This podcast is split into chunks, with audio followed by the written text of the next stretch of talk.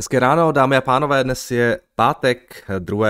června a od mikrofonu vás do společnost XTB zdraví Jaroslav Brichta. No a včera se nám akcie zase pro změnu dostali do zelených čísel, takže jsme rostli jak v Evropě, tak ve Spojených státech s tím, že eh, v Americe to opět táhnuly hlavně technologie, Nasdaq včera plus 1,28%, S&P 500 necelé procento, Dow Jones zhruba půl procenta v plusu a v Evropě jsme šli o to půl procenta až ke dvěma procentům v případě teda italské burzy. Takže je docela, docela pozitivní seance na, řekl bych, průměrných objemech. Eh, včera, eh, když se podíváme na ty jednotlivé sektory v S&P 500, tak eh, se tam hodně dařilo samozřejmě teda těm, těm technologiím, které rostly 1,3%, Industrials, Materials, Energy, Consumer Discretionary a Communication Services všechno nad procento. Žádný ze sektorů nestrácel přes procento a ale nejvíc pod tlakem byly utilities včera.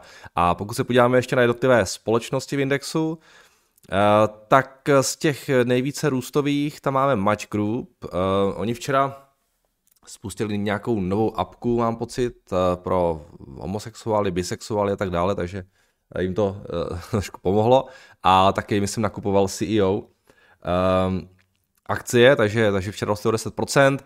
Eh, potom z těch dalších věcí NetApp, Constellation Energy, eh, Carnival plus 5%, On Semiconductor, Nvidia, Align Technology a tak dále. Tyhle všichni přidávali přes 5% a naopak nejvíce pod tlakem včera eh, Dollar General, který se propadl o 20% téměř, tam byl vyveřejněný ty tuším výsledky, nějaký slabší outlook. Uh, Advanced Auto Parts pokračovali ve výprodeji 6,6%, Salesforce minus 4,4% ještě po těch výsledcích a uh, tak dále, Dollar Tree taky minus 4%.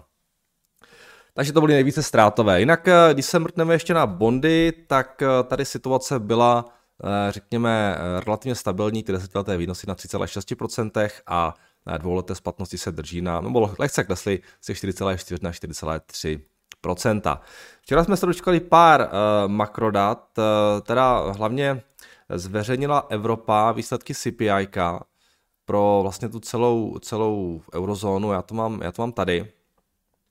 Ta čísla uh, za Evropu byla trošku lepší, než se čekalo. Uh, čekalo se uh, 6,3, nakonec to bylo 6,1. Uh, na těch 6,1 jsme zpomalili ze 7%, takže meziročně docela pěkný propad. Uh, I ta jádrová inflace na tom byla trošku lépe, 5,3, čekalo se 5,5, 5,6 a pokud se podíváme na ta čísla jednotlivě, tak meziměsíčně to bylo taky docela fajn, v podstatě nulový růst uh, s tím, že hodně to táhly dolů energie, ty se propadaly o 2,2%, samozřejmě ta cena elektřiny, zemního plynu a tak dále se projevuje.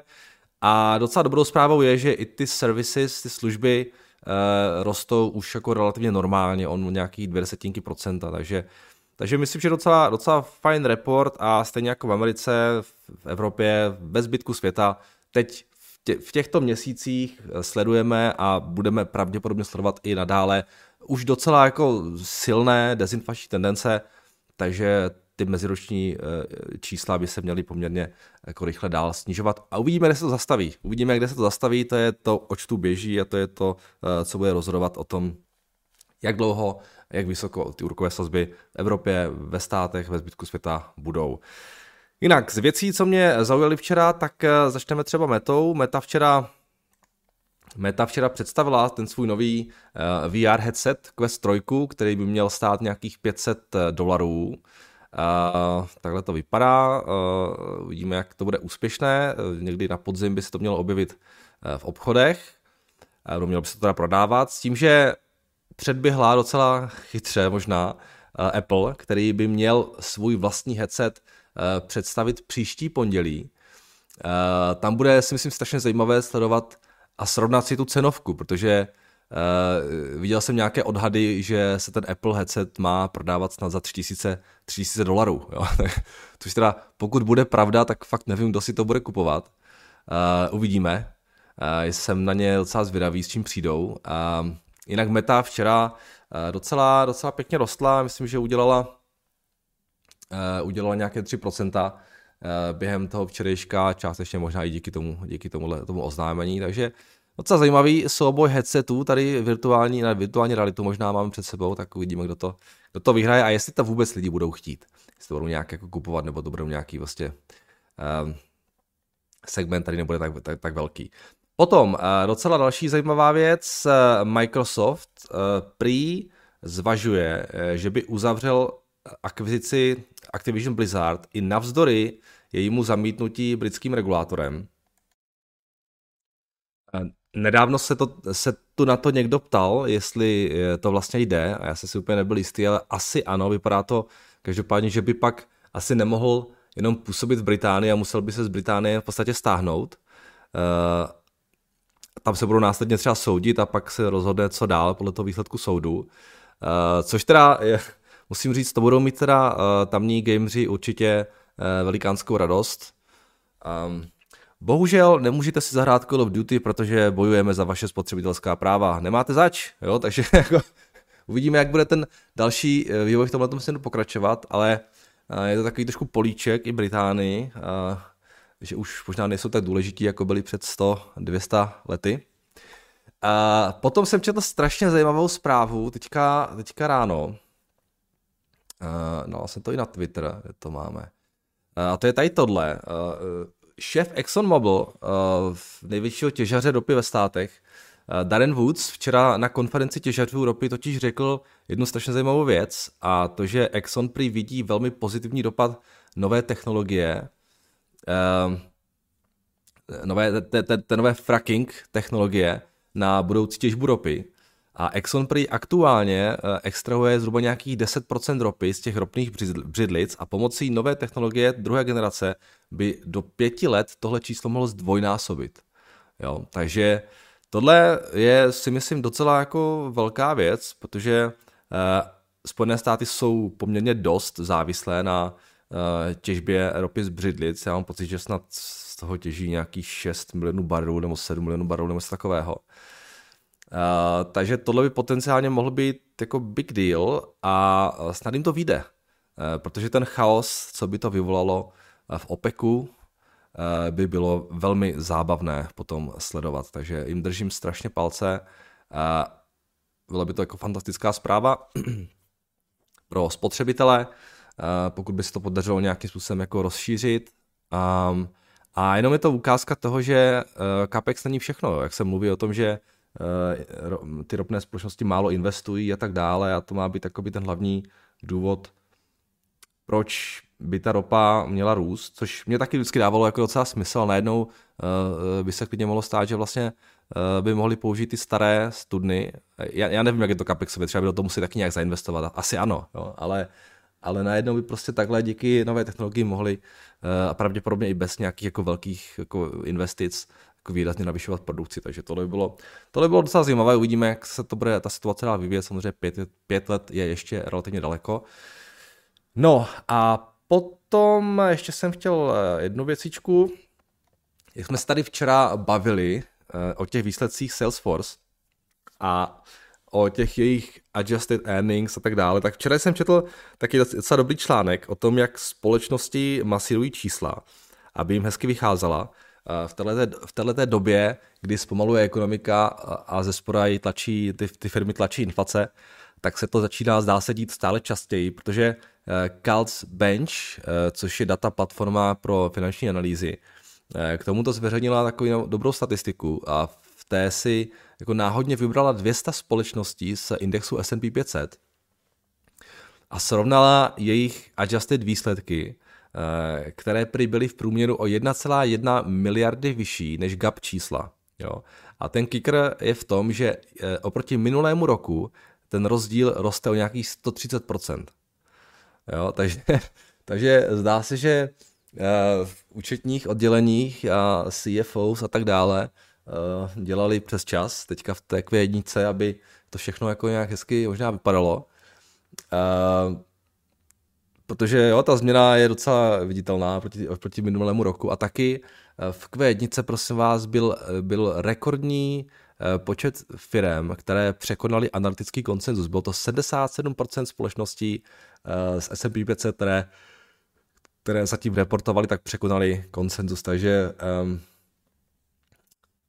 takže jenom abyste věděli, uh, samozřejmě není to nic tajného, že, že si firmy ta svá čísla přikrášlují, je to trošku mor a vždycky je dobré, když se díváte na ty firmy, tak podívat se na gap čísla a pak se podívat na ten, na ten rozdíl a udělat si vlastně názor, jestli ten rozdíl, jako, jestli to dává smysl. Jo. Prostě každá firma vždycky někde úplně dole má tabulku, včera jsem tady ukazoval to Salesforce, Salesforce, kde mají nějakou re- reconciliation prostě toho, jak, jo, jak, jak, jak na to přišli na ty gap čísla. Jo.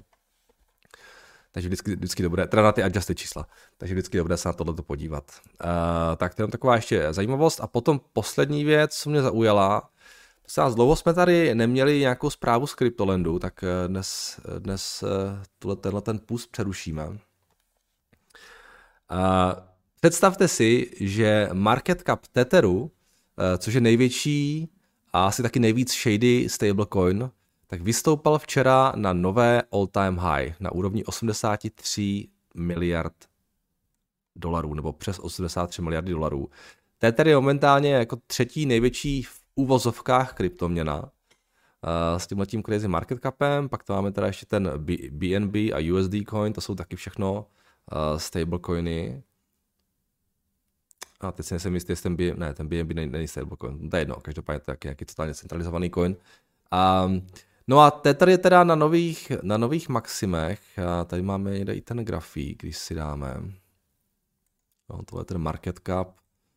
Ono tam, my jsme tam už byli zhruba někde tady v tom květnu 22, pak přišel teda ten, ten propad a teď jsme zase zpátky. Uh,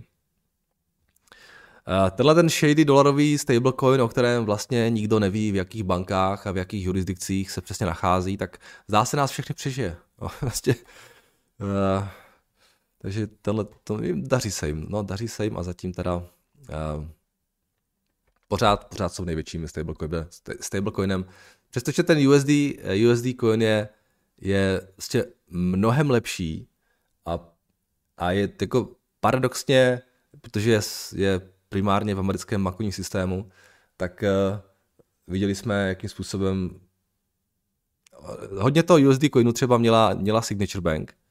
Uh, měli jako, uh, že ho, že ho uh, měli lidi na svých účtech a americká vláda se zaručila vlastně jakoby za 100% vkladů v Signature Bank a v Silicon Valley Bank, takže tohle byl vlastně jakoby nejbezpečnější coin na světě. Ten, ten USD coin byl vlastně i bezpečnější než depozita v amerických ostatních bankách. Jo? Protože tady jste měli jako jistotu, že americká vláda vám to všechno pokryje. Jako, ale přesto ten Tether je prostě z nějakého důvodu pořád jako výrazně skoro jo, třikrát větší vlastně, než ten USD coin, což já teda nechápu, ale vlastně yeah, Taková je, taková je realita. Takže, takže Tether eh, žije a, a, a daří se mu. No, to je všechno, co jsem chtěl k tomu včerejšku, jsem neměl poznamenáno. Pokud se podíváme na, na uh, FX, tak včera se nám trošku zvednul eh, eurodolar. Uh, asi taky trošku, jak nám klesly ty sazby v Americe ty výnosy, tak uh, možná se trošku hrálo roli. No, plus nejsem si úplně jistý, jestli tam nebylo nějaké makro ještě, vlastně bylo tam i makro z Ameriky. Měli jsme tam ten, ten ADP report, uh, claimsy, obojí bylo, lep, obojí bylo lepší, než se očekávalo a ISMko bylo plus minus podle očekávání, takže možná i trošku reakce na ty, na ty lepší data. Um, potom, když se podíváme dál, tak uh, Libra včera taky dokázala splňovat na pádu s americkým dolarem. Uh, a víc, jsme nějaký na 25 a v podstatě všechny asi měny včera vůči tomu dolaru trošku rostly, přece jenom dolar hodně, to je docela velký pohyb tady tohle. To bylo 12, 15 hodin, co bylo v 15 hodin, proč to? Nevím, nevím, než si tam někdo něco neřekl, ještě ale nic jsem nezachytil nikde na Bloombergu. Um, každopádně dolar trošku ztrácel více tady na těch rizikovějších měnách, i na páru s australským dolarem a na páru s novozelandským. Říkám, možná trošku hrály roli ty nižší výnosy, um, ale zase ty se zase až tak moc nepropadly, takže nevím, co stalo za tím, za tím propadem americké měny.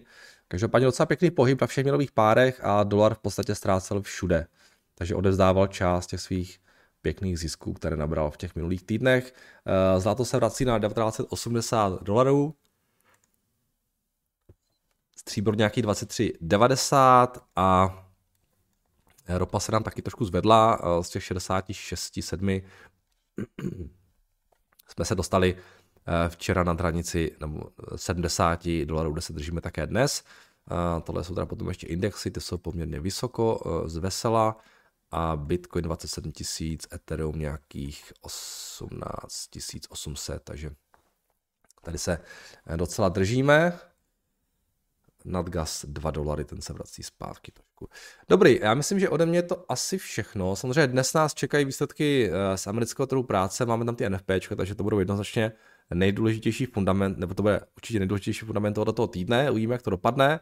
Ten trh práce zatím je strašně silný a možná si vzpomenete, jak jsem tady ukazoval tu statistiku eh, minulé, eh, že jako už x x eh, reportů překonávalo konsenzus. Jsme na jako nějakém úplně historickém rekordu toho, kolik po sobě jdoucích NFPček překonalo konsenzus. Já myslím, že to bylo nějakých 13 reportů nebo něco takového už. Jo?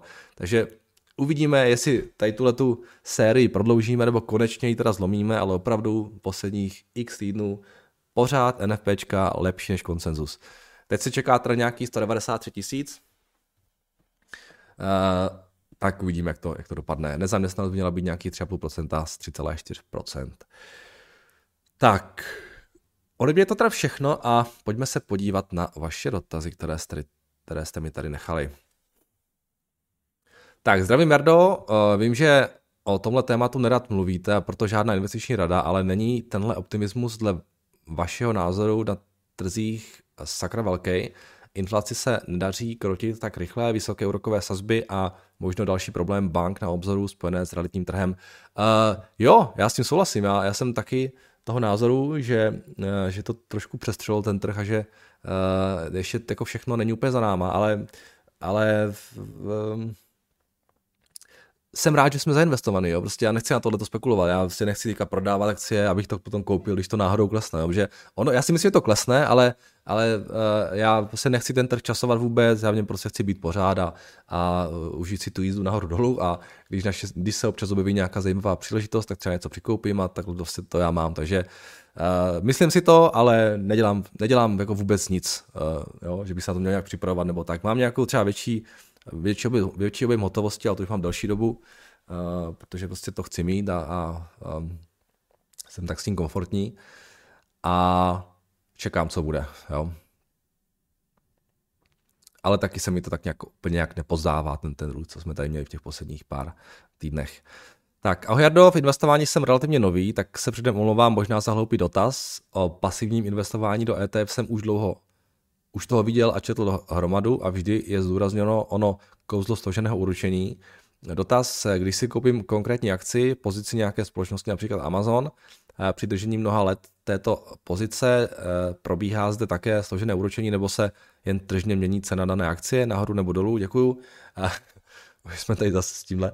Eh, ano, probíhá. Jo? Firma vydělává, peníze investuje, ty zase vydělávají, ty zase investuje a pokud dělá všechno dobře, tak samozřejmě ten její růst je v podstatě složeným úročením. Jo.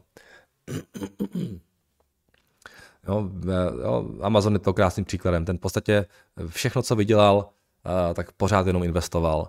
A investoval to zdá se velmi dobře, měl tam vysokou návratnost na ty investice a díky tomu ta firma byla schopná růst, růst, růst a růst a teďka stojí jeden, jeden, jeden, bilion nebo přes jeden bilion dolarů.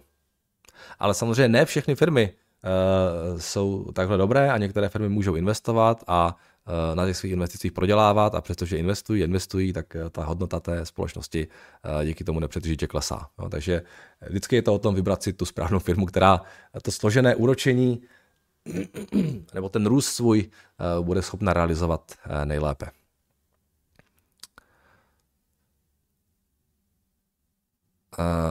A pak jsou ale zase, jo, to je zase. A pak jsou taky firmy, které už jsou řekněme, dostatečně velké, už nemají moc kam růst a veškeré peníze, které vydělají, vyplácí akcionářům. Takže ta firma v podstatě může dlouhou dobu stagnovat, ale protože třeba vyplácí vysokou dividendu, tak vy z ní budete mít každý rok třeba, nevím, 10%, 10% dividendový výnos. Jo. Takže firma nikam nepůjde, jo, ale vy budete každý rok dostávat 10%. Takže jo, je potřeba chápat, co, jak, jak, si firma, jak, naprosto klíčové je uvědomit se to, jakým způsobem ta firma nakládá s těmi penězi, které vydělává. Jo.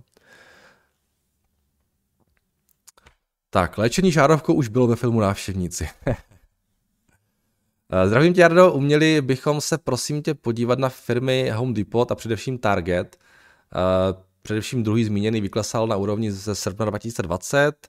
Po výsledcích za Q1 jsme je pár větami zmiňovali. Loni měli problémy s vysokými zásobami a ochlazením poptávky. Nejnovější jsou to zprávy o ztrátách, protože evidují velké krádeže na prodejnách. Možná by se patřilo podívat se alespoň na Target. Eh, oni taky mluvili o těch krádežích Target, to jsem nějak, jsem nějak nezachytil. Je fakt, že vám, eh, ty krádeže se teďka jako některé státy v Americe mají vlastně úplně crazy legislativu, že si jakoby ti, ti majitele těch obchodů nemůžou zastavit ty lidi, kteří tam kradou, jo, hlavně Kalifornie. Takže prostě, když si dáte jo, na YouTube nějaký videa třeba jo, stealing in US shops, prostě tak prostě borci tam dojdou. Většinou se to děje u nějakých jako, oděvních obchodů, se, seberou boty, seberou nějaké trička prostě a tohle a odejdou pryč a jako, nikdo nemůže zastavit, prostě to je úplně šílené. Takže vím, že třeba ten Food Locker to hodně řešil na tom earnings call, ale myslím, že Target, um, že oni jsou všude, to je takové jako trošku něco jiného, ale nevím, možná, možná se taky týká.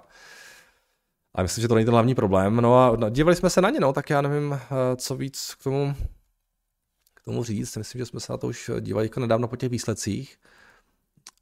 Um, ten, ten výhled u nich vypadá um, následovně. V podstatě oni před covidem dělali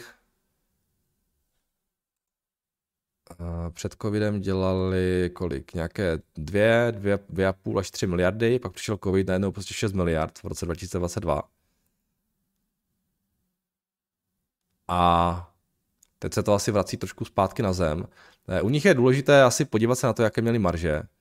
Eh, ty profit marže byly kolem 3-4%, a to je asi něco, co u nich můžete čekat do budoucna. Možná se jim bude dařit je trošičku navyšovat, protože oni teďka jdou do toho, do toho advertising businessu a tak dále, takže nějaký 4 plus procenta marže, tak si vemte teďka ten, ten eh, jo, takže tohle je asi něco, co by mohli dělat, jo, tady těch 3,8 uh, přes 4 miliardy dolarů.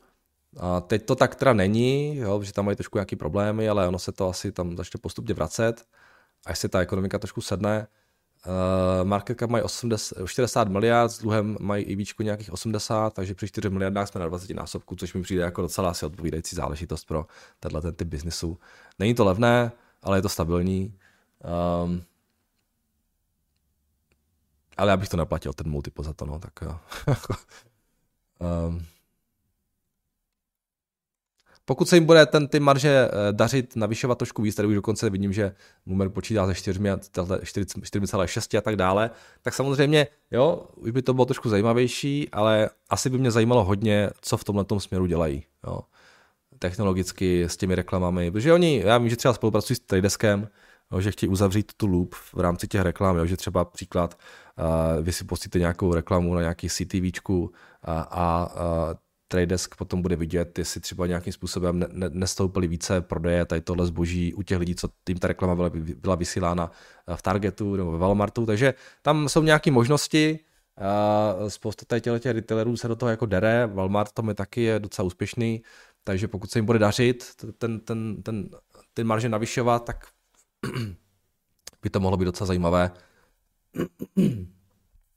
ta cena by byla by docela fajn, ale zase až tak úplně detail, detailně to nesleduju, takže eh, by mě to určitě zajímalo, kdybych tady do toho chtěl investovat. Tak, jdeme dál. Ahoj Jardo, po předběžné analýze se mi líbí společnost Innovative Industries Properties, Industrial Properties. Eh, je to REIT eh, v pěstování konopí. Mohl bys si prosím říct svůj běžný pohled na tuto firmu. Pro mě je strašně těžké komentovat REITy, které neznám. Jo? Já jich v podstatě moc neznám, protože není to úplně segment, který by mě zajímal. I když je pravda, že teďka, eh, pokud tady začnou padat nějaký, nějaký REITy eh, díky těm vysokým sazbám, tak možná bych se na to mohl trošku víc jako podívat. Uh, takže já vám tomu v podstatě uh, nic moc neřeknu, protože z těch čísel se to, nevyč, to nevyčtete. Jo? vy potřebujete, když, když, se vrátí, když se vrátíme do minulého týdne, tady jak eh, nám někdo představoval tu Venovi, tu Vonovi, jo, tak to je přesně to, co potřebujete u každého REITu znát. Vy potřebujete vědět, co vlastní, jaké jsou charakteristika toho biznesu, jo, eh, těch, těch, těch, těch, já nevím vůbec nic o tom, o tom pěstování konopí a tak dále. Um, jak to mají zaučtované v těch knihách a pak se potřebujete podívat také na zadlužení té společnosti a jo, já, já nedokážu prostě tohle nějak jako vyhodnotit. Ti vypadají, že by ten dluh snad neměli ani jako tak moc velký. No, tady v podstatě tohle je REIT, jo. Ne, to není REIT, to je Inc. Nebo, nebo REIT je možná taky Inc, ale... No, každopádně tady ten, ten dluh je poměrně nízký, takže tady by to asi nemusel být takový problém, ale uh, FFO diluted nějakých 7,8, 65, prodávají se pod desetinásobkem FFO. Um, já nevím, já, já, to, já, já tedy ty nedokážu takhle vyhodnotit, pokud je neznám. Prostě já nevím, vypadá to jako docela v pořádku, ale ono pravděpodobně tam bude nějaký důvod, proč je to, proč je to levnější, takže já, já ho neznám, takže s těma, rity, s já vám tady prostě moc neporadím. Eh, zdravím všechny diváky a posluchače ranních komentářů. Eh, mám tu pro vás menší výzvu. Všichni vy, co jste vděční za skvělou práci, kterou Jarda odvádí a jak máte skvěle a jak nám skvěle zpříjemňuje rána či jinou část dne, můžete mu dát hlas v anketě podcast roku nebo jiným svým oblíbeným podcasterům.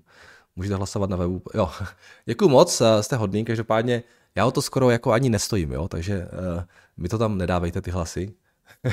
já vím, že bych to neměl říkat, a XTVčku určitě nebude rádo, ale já jsem tak jako říkal XTVčku. Já jsem rád, že to nikdo ne- nemarketuje, že se o tom nikdo moc nemluví, že to roste tak jako organicky, se líbí, že je to takové jako, že mě nikdo moc nezná a uh, mě to takhle v podstatě jako vyhovuje. Jo. Uh, já jsem, teď jsem se o tom bavil nedávno s Jirkou Tylečkem, já jsem až jako překvapený, jak moc lidí to poslouchá, uh, protože jsem se teďka díval, že ty videa každý den poslouchá třeba 6-7 tisíc lidí a to, to já mám ještě na Spotify nějaký skoro 2000, takže to je úplně šílené číslo podle mě.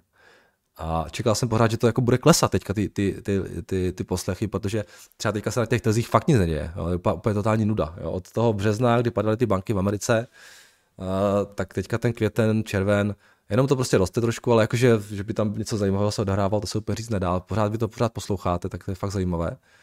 Takže já jsem rád, že to tak jako lehce organicky roste, ale jako, že bych uh, uh, jo, to, tohle ani v podstatě není podcast, takže takže já budu rád, když o tom nebudete nikomu říkat a, a jsem zvědavý, jestli tady zůstanete. Takže díky každopádně za, eh, za message, ale pro mě, nikde, pro mě prosím nehlasujte. Tak, eh, nedávno zveřejněné výsledky, ale pro jiné podcastery určitě hlasujte. Jo? Třeba Broadcast je super, podle mě. Um, tak, nedávno zveřejněné výsledky Q1 2023 německé firmy Uniper nám zvedají akci o 75% za pět dní. Po minulém roce, kdy firma musela přestat kupovat plyn z Ruska a ocitla se v problémech díky vysokým cenám plynu na spotovém trhu, to vypadá, že se odrážíme od jedna. Jo, jasně, tak to je hodně, hodně pohřbilo ta vysoká cena, tak samozřejmě teďka ty, ty nižší ceny jim docela pěkně pomáhají vrátit, vrátit se někam zpátky. Ukažte. Uh, Uniper. Oni byli, tam ten problém, jestli se nepletu, byl v tom, že oni samozřejmě byli nakontraktovaní dodávat, tu, dodávat ten zemní plyn, ale najednou to museli kupovat, na, jo, za, Rusko jim vypadlo a najednou to museli kupovat někde prostě na spotu nebo někde jinde za výrazně vyšší ceny, takže to byl ten obrovský problém. Pak je musela zachraňovat německá vláda, dávala jim tam spoustu peněz a teď teda ta cena zemního plynu se trošku vrací zpátky, hlavně ty kontrakty už taky se nějak přizpůsobují na té druhé straně toho prodeje, kdy oni třeba zvyšovali ceny, takže tohle se vrací asi trošku normálu a, a ten výhled vypadá, kolik oni dělali před covidem. To je strašně low margin business, tady tohle procento profit marže. Před covidem dělali nějaký 1 miliardu zhruba, pak ztráta 11 miliard za rok 2023 teď teda asi zase nějak ta miliarda, no, tak eh, já nevím, chce se vám platit, chce se vám platit 60 násobek Tohle ten biznis, to je docela dost, ne? Proč to je tak drahé, pro boha?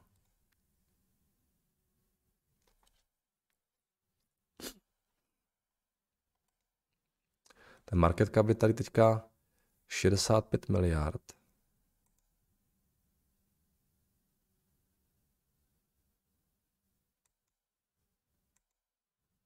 Tady mi něco uniká. Proč je tady market cap 65 miliard, když před covidem byl 8, 10?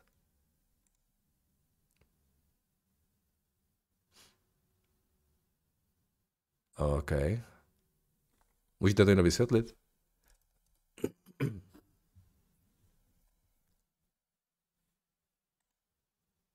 Tam to musí nějak souviset s tím, s tou vládou, s tou pomocí nebo něčím, já nevím, co se tady stalo. No, každopádně ten, ta, ta akcie se brutálně propadla, ale mě to tady píše, že market cap je 65 miliard, tak já tomu nerozumím.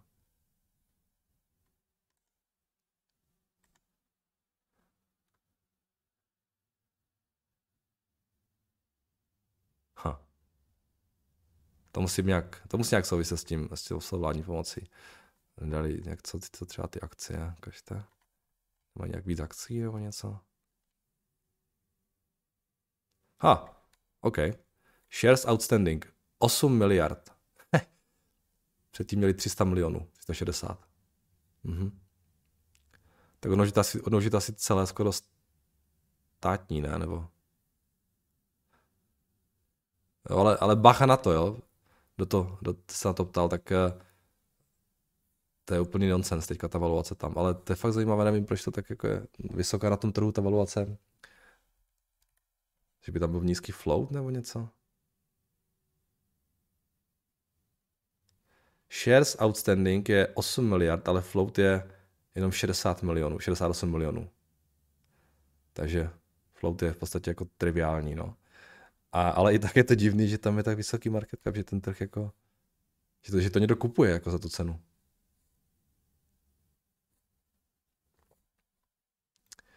Jo, prosím vás, nenechte se zmást cenou, musíte se vždycky dívat na market cap, jo. Tyhle, tady ty akcionáři byli naředěni úplně do bezvědomí prostě tou, tou vládou a teďka vidíte, že to roste, ale prostě uh, jo, to je, ten market cap je úplně crazy vysoký, vůbec nechápu, proč je tak vysoké.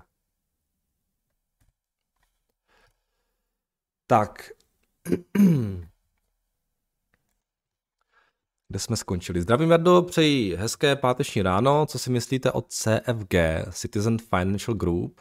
Vím, že v bankách jste docela eh, doma. Je to regionální banka, která byla brutálně potrestána, eh, protože byla dobře kapitalizována. Obchoduje se, obchoduje se s poměrem 6 PE, vyplácí dividendu 6,5%, ocenění a dividendu považuji za příležitost dlouhodobé investice.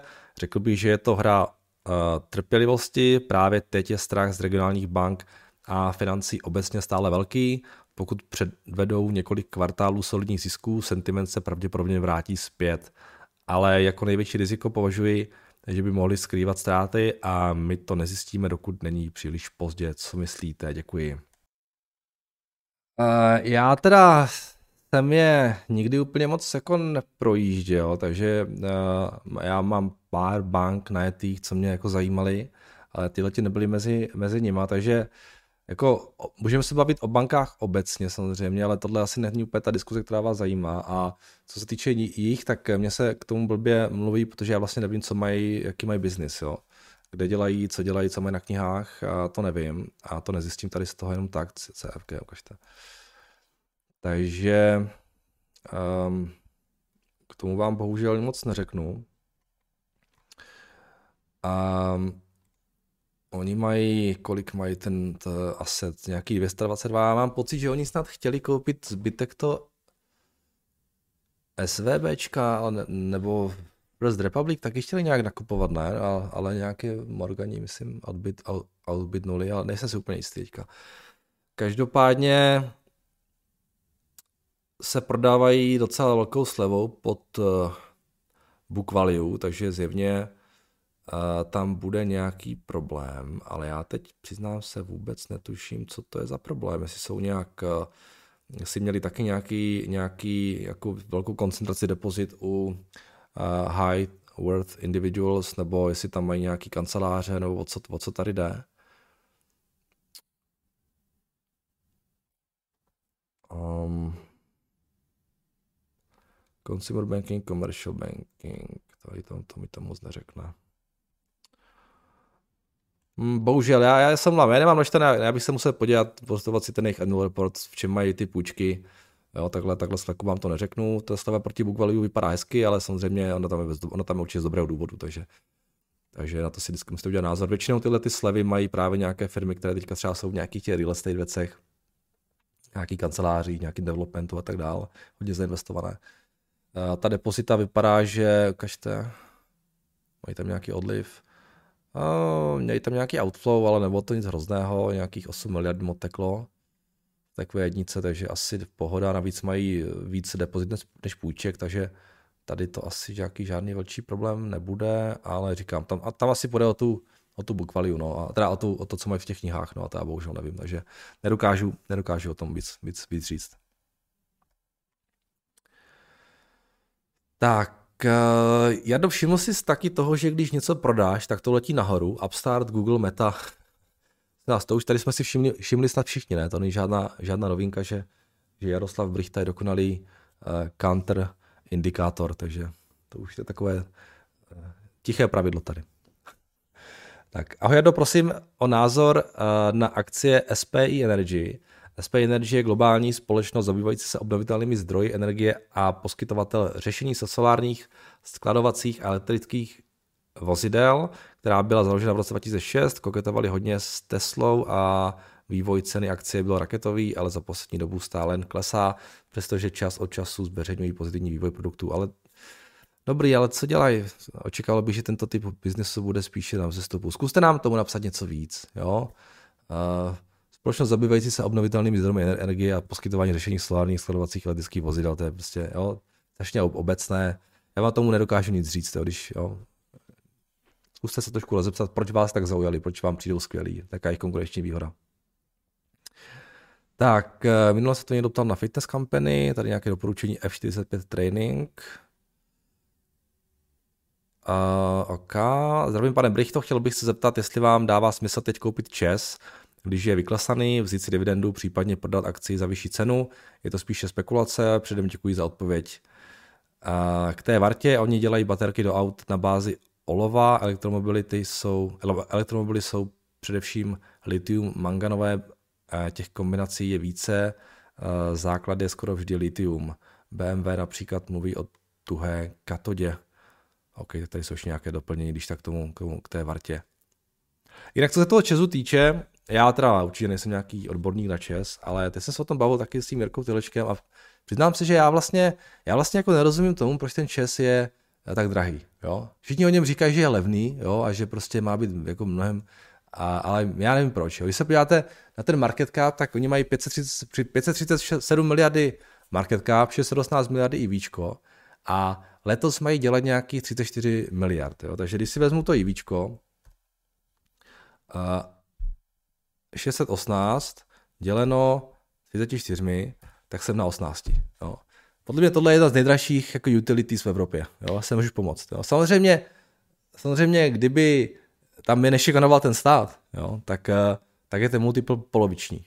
Jo. Tak to je trošku jiná. Jo. Ale bohužel ten stát je šikanuje. Jo. A teďka teda co? Jako ta vysoká cena těch 618 miliard je e, spojená s tím, že trh doufá, že stát zruší tu windfall, Protože pokud ano, tak na to já bych teda si fakt sázet nechtěl, protože podle mého názoru to Winfall nikdy nezruší. Jako, nebo víte, jak to je prostě, jo. Uh, nic není tak dlouhodobé jako krátkodobé vládní opatření, jo.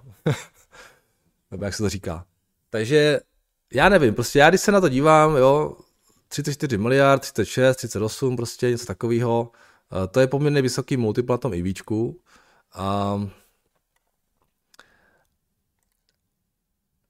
A mně to nepřijde vůbec levné, ta firma. Tady vidíte, že tady teda trh čeká, že v roce 26 už budou dělat nějakých 70 miliard a to je, to je asi to, proč ta, ta valuace je tam tak vysoká. Ale mně by se to nechtělo jako tři roky držet a jako doufat v to, že ten stát jako se začne chovat hezky. Jo? Navíc samozřejmě během té doby už to asi stejně znárodní. Jo? A, a já nevím, teďka, proč, proč by měl stát jako dávat No, já tomu rozumím, to stát, jo, samozřejmě, že měl dát nějakou vyšší cenu, protože to kupuje a tak dále, ale prostě jsme v Česku, jo. Takže já bych se skoro nedivil, kdyby ten čas začali ještě víc šikonovat, aby tu tržní cenu ještě víc razili a potom nabídli nějakou třeba tisícovku a tady máte prostě bonus, jo. Takže já nevím, no, mně to, mně to teda nepřijde nějak jako atraktivní, ale zase jako úplně hluboce do toho nedivím, nevidím, ale prostě, prostě ta earnings power je jako nízká díky státu, no a ta cena podle mého názoru by to měla trošku reflektovat a tohle je asi nejdražší, jako momentálně na ten forward earnings, to je myslím asi nejdražší utilita v Evropě, podle mě Čes, jo. Um, pochybuji, že ostatní se prodávají za, za 18 násobek na tom EVčku, jo, takže um, já nevím, já to úplně nějak nechápu. Nebo asi chápu, ale nechtělo by se mi to platit za to. Um, co se té dividendy, dividendy týče, tak na dividendu prosím nás vůbec nespekulujte, to je úplně jedno, že vám ta cena stejně potom spadne tu dividendu, takže dividenda není důležitá podle mého názoru moc. Důležité je udělat si nějaký názor na to, jestli to chcete mít za tu tisícovku a doufat, že potom teda ten stát za ty, jo, ten windfall tak se zruší a budou dělat ty těžké miliardy, uh, anebo že to stát koupí s nějakým pěkným bonusem a dávám třeba 20% nahoru. Jo, OK, ale jako to zase na tohle čekat, to by se mi tak úplně nechtělo. A přece je to dlouhá doba. A těch příležitostí je spousta na trhu, že jo, takže Nevím, mě to moc, mě ten čas moc nějak tomu, tomu nerozumím. Tak, zdravím, rád bych se zeptal, jak je to s roz, roz, rozhodným dnem výplaty dividend. Potřeboval bych potvrdit, zda tomu rozumím. Prosím, řekněme, že rozhodný den je určen na, na 28. června, ex-date je tedy 27. červen, tudíž eh, naposledy mohu akcie s nárokem na dividendu nakoupit 26. června kvůli dvoudenním vypořádání na burze. To je tedy případ obchodování přes broukra na pražské burze, kdy nejdříve ale mohu akcie prodat, abych nepřišel o dividendu. Chápu dobře, že v ex-date, tedy se 27. června. Uh, jo, je to ex-date.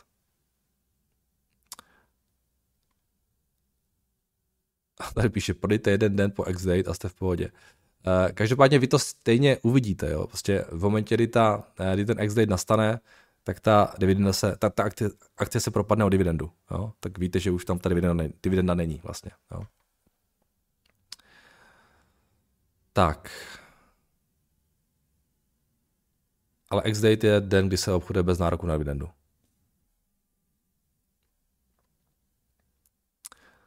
Musíte to, jaký nástroj používáte, je to Bloomberg terminál. Dobrý, pojďme ještě na maže mi to dotazy. A mám tady toho dneska trošku víc. Ahoj, Jado, jenom jedna uh, rychlá.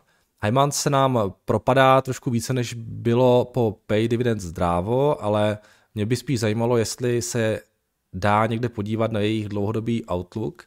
Mají někde výhledy třeba na následující 3 až 5 let, jestli mají stále dost zakázek, jestli nejsou dokonce v backlogu a tak dále.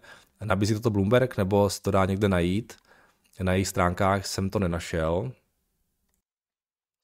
Eh, no tak ten backlog najdete na jejich stránkách. To oni v každém reportu zveřejňují. Já mám pocit, že to je nějaký 2,4 miliardy 2,4 miliardy euro a ono se tak jako pozvolna pořád jako zvyšuje.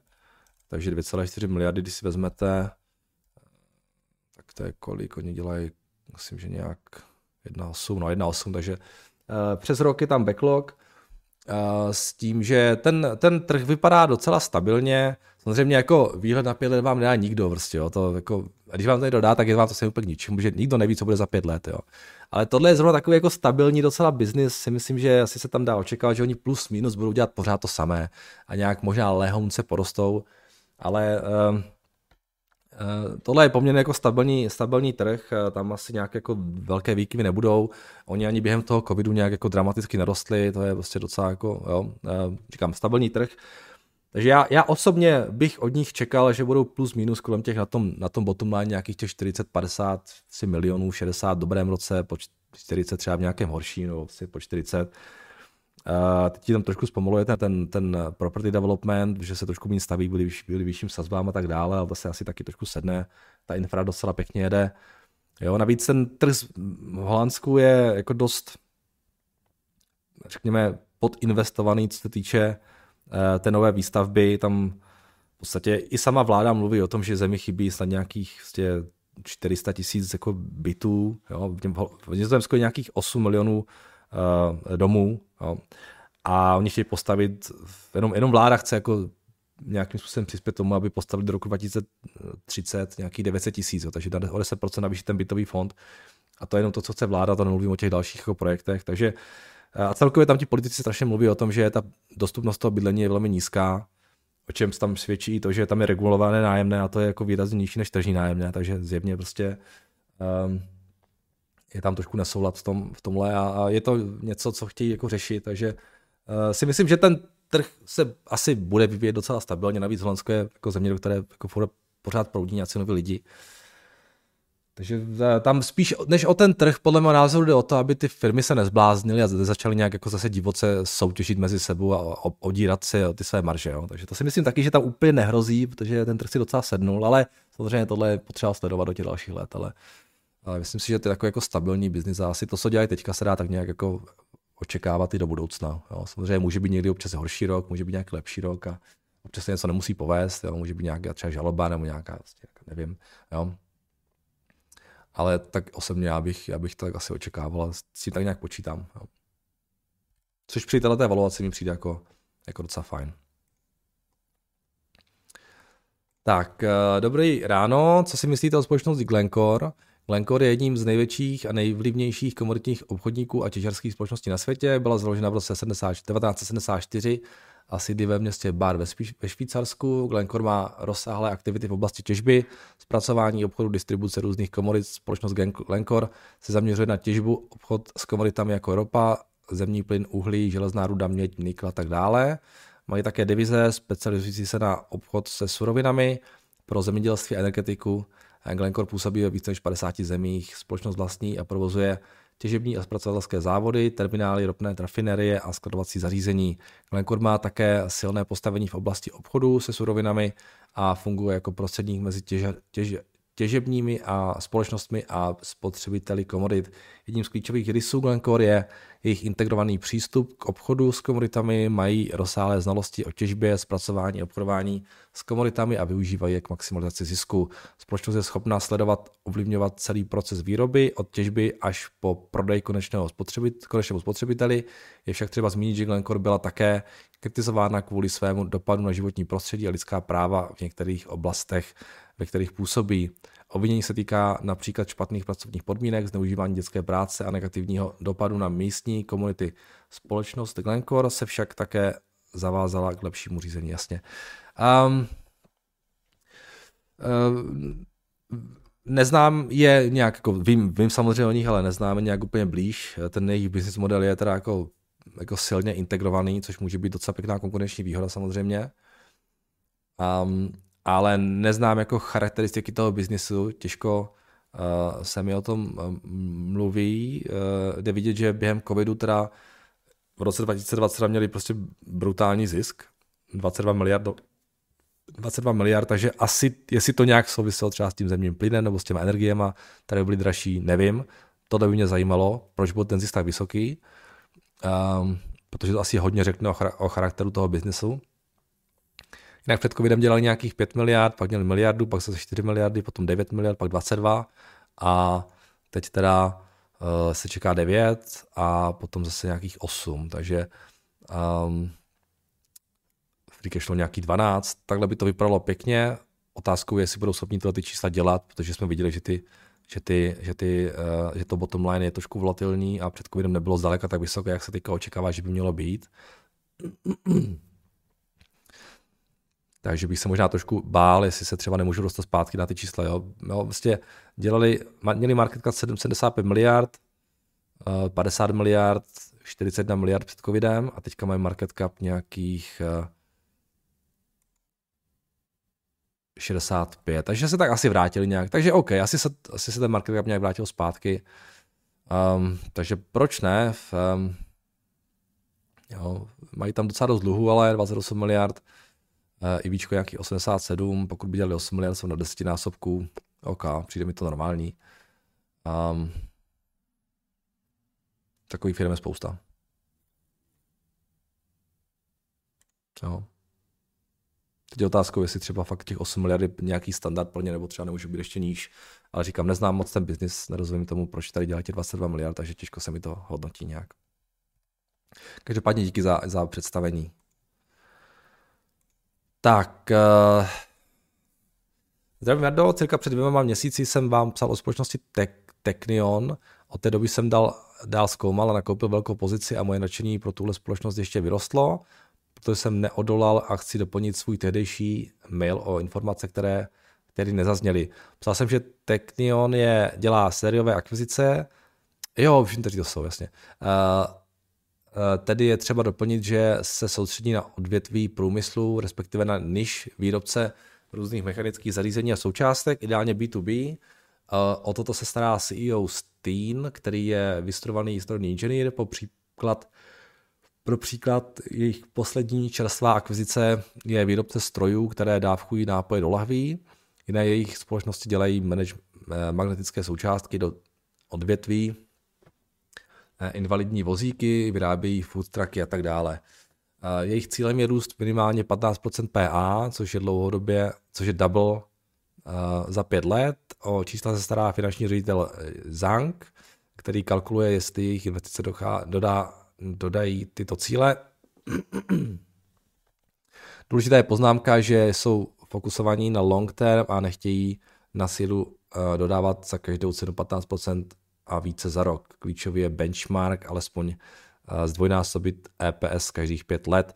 Co dělá Technion výjimečným a co někteří zmiňují jako výhodu při aktivicích, je to, že je pro ně důležitá udržitelnost, tedy je to myšleno ve smyslu, že chtějí zachovat, případně zlepšovat kulturu akvírovaných firmách a není jejich primárním cílem vymáčknout a ušetřit na nákladech každou korunu.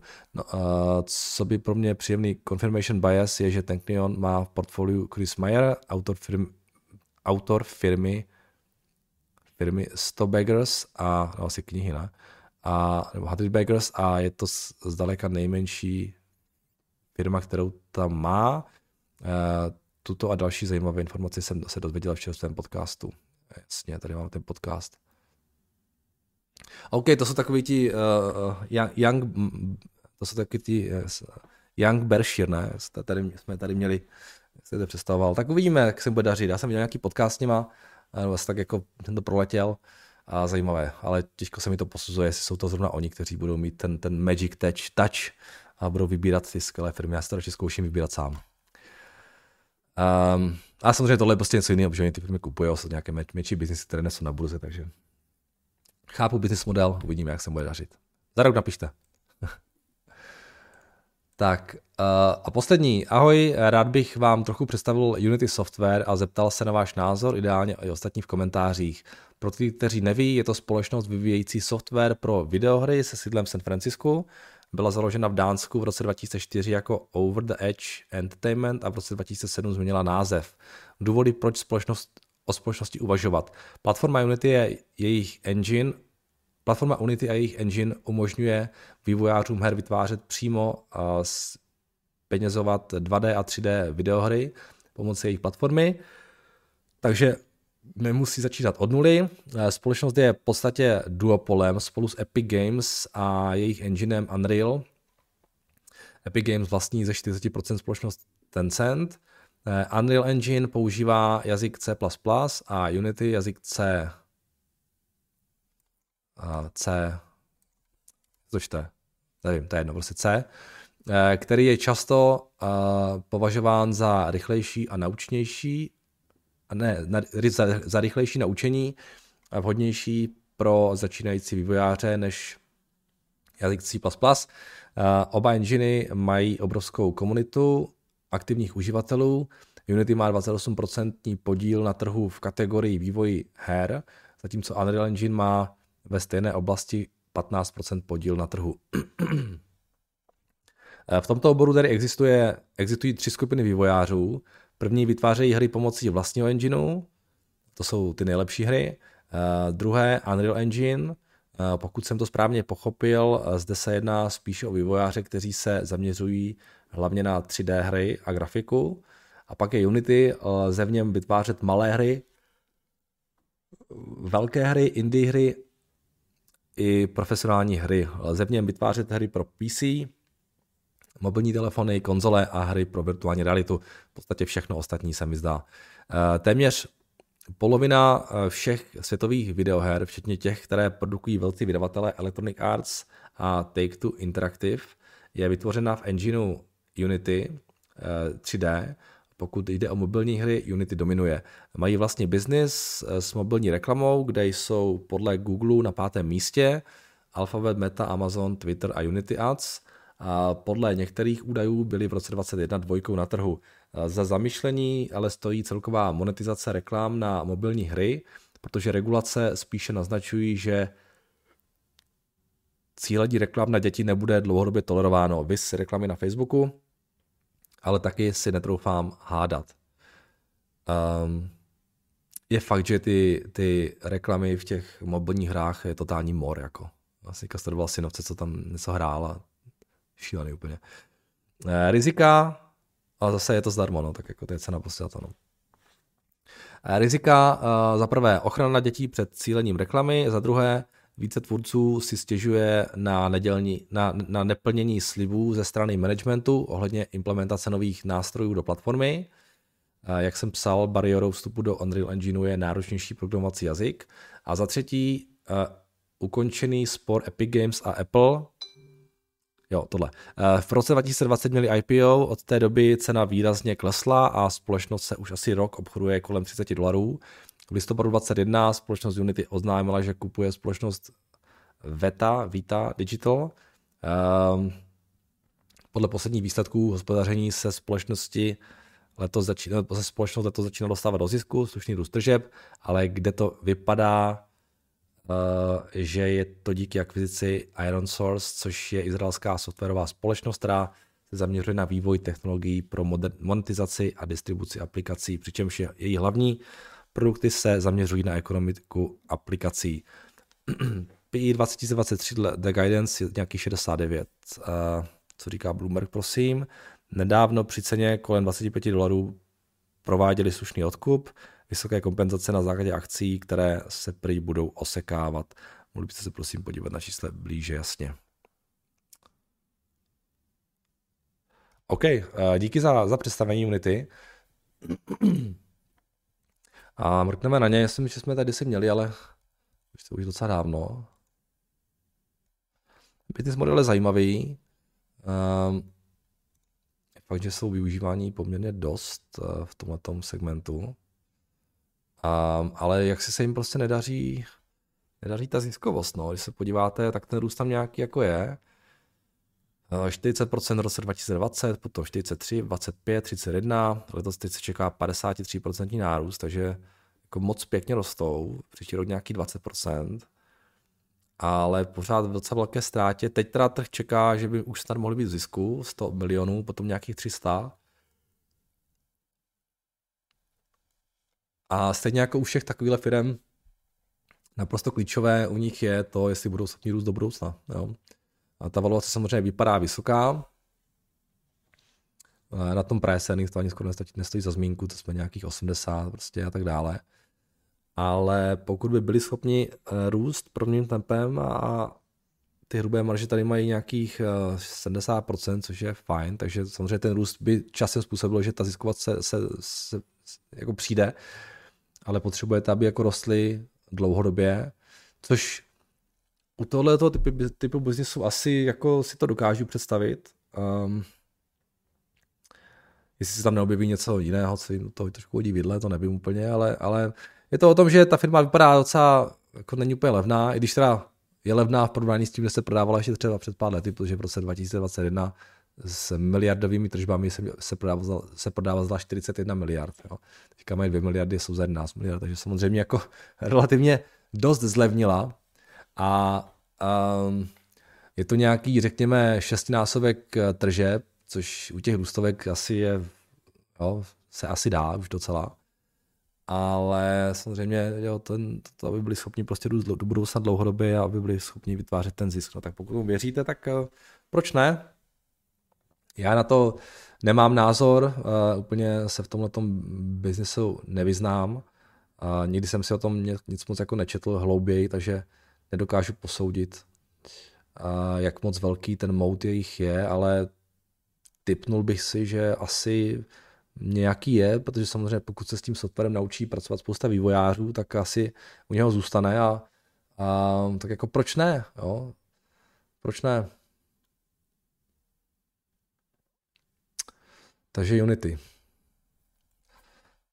Co ta akcie dělá? Pamatovala se trošku teďka. No, ani, ani moc ne. Oni se pořád tak nějak plácají kolem těch úrovní, kde byli v tom koncem roku 2022 a v podstatě zatím moc jako nerostou s tím trhem. Tak možná příležitost uvidíme, těžko říct. Dobrý, dneska to bylo trošku delší, jsme zase přes hodinu. um, tak uh, to je všechno. Mějte se krásně, užijte si víkend a příští pondělí zase naslyšenou.